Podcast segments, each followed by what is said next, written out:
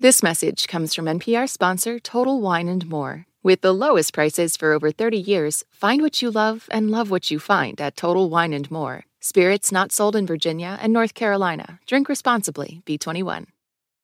Live from NPR News in Washington, I'm Korva Coleman. There's one day to go before the New Hampshire presidential primary. Now it's a two person race following Florida Governor Ron DeSantis' announcement yesterday he'd suspend his presidential campaign.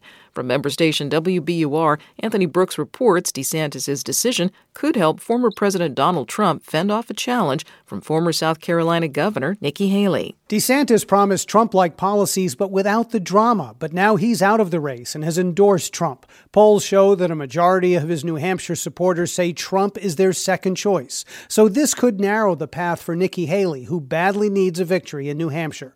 She's counting on the state's many moderate independents who can pull either a Democratic or a Republican ballot. Voters like Carol DeHaven of Hollis, who says she's voting for Haley in the primary because Trump is a threat to democracy. I like her policies, I like what she stands for, and she is not Trump. However, just like my husband, if it's between Trump and Biden, I will definitely vote for Biden. Trump and Haley are making their final pitches to New Hampshire voters on Monday. For NPR News, I'm Anthony Brooks. Meanwhile, Trump could testify today in his New York defamation trial. Writer E. Jean Carroll says Trump defamed her by calling her a liar. That was after she said he sexually assaulted her in the 1990s.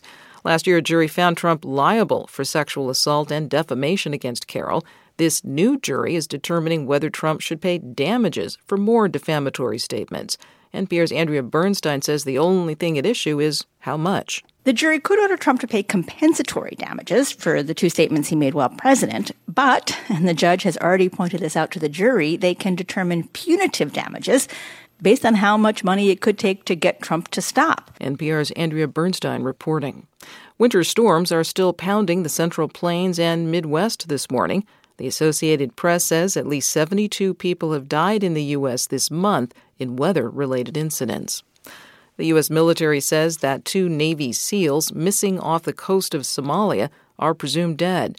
As NPR's Emma Bowman reports, crews had searched for the two SEALs for more than a week.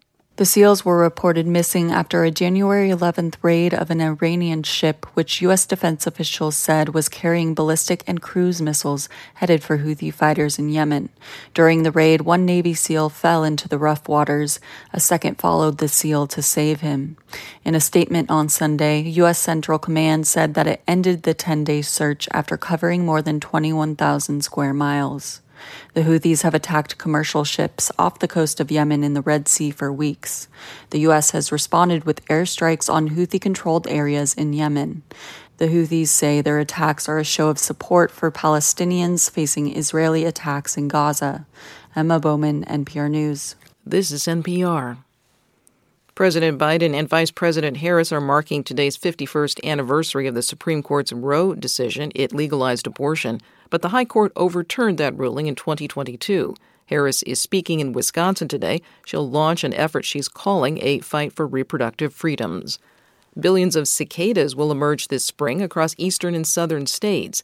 NPR's Clare Marie Schneider reports that's because two broods will arrive simultaneously for the first time in more than 200 years. Come late April, more than 15 southern and eastern states can prepare for an eruption of cicadas from the warming spring soil. These insects will attract a mate with their deafening song, procreate, and then die, all within their short adult lifespan of only four to six weeks. It's this big, sort of spectacular, macabre Mardi Gras. Lots of singing, lots of paramours pairing up, and then lots of dying. That's Jonathan Larson, an extension entomologist at the University of Kentucky. Periodical cicadas spend most of their life underground before surfacing every 13 or 17 years. A brood constitutes multiple species of cicadas that emerge on the same cycle. The last time broods 13 and 19 emerged simultaneously was in 1803. Clare Marie Schneider, NPR News. The Federal Aviation Administration is calling for more Boeing airplane models to be inspected. This comes after a door plug blew off a Boeing 737 MAX 9 jet during flight. Now, the FAA wants more Boeing models to get inspected. That's because they have similar door plugs, and officials want them checked too. I'm Korva Coleman, NPR News, in Washington.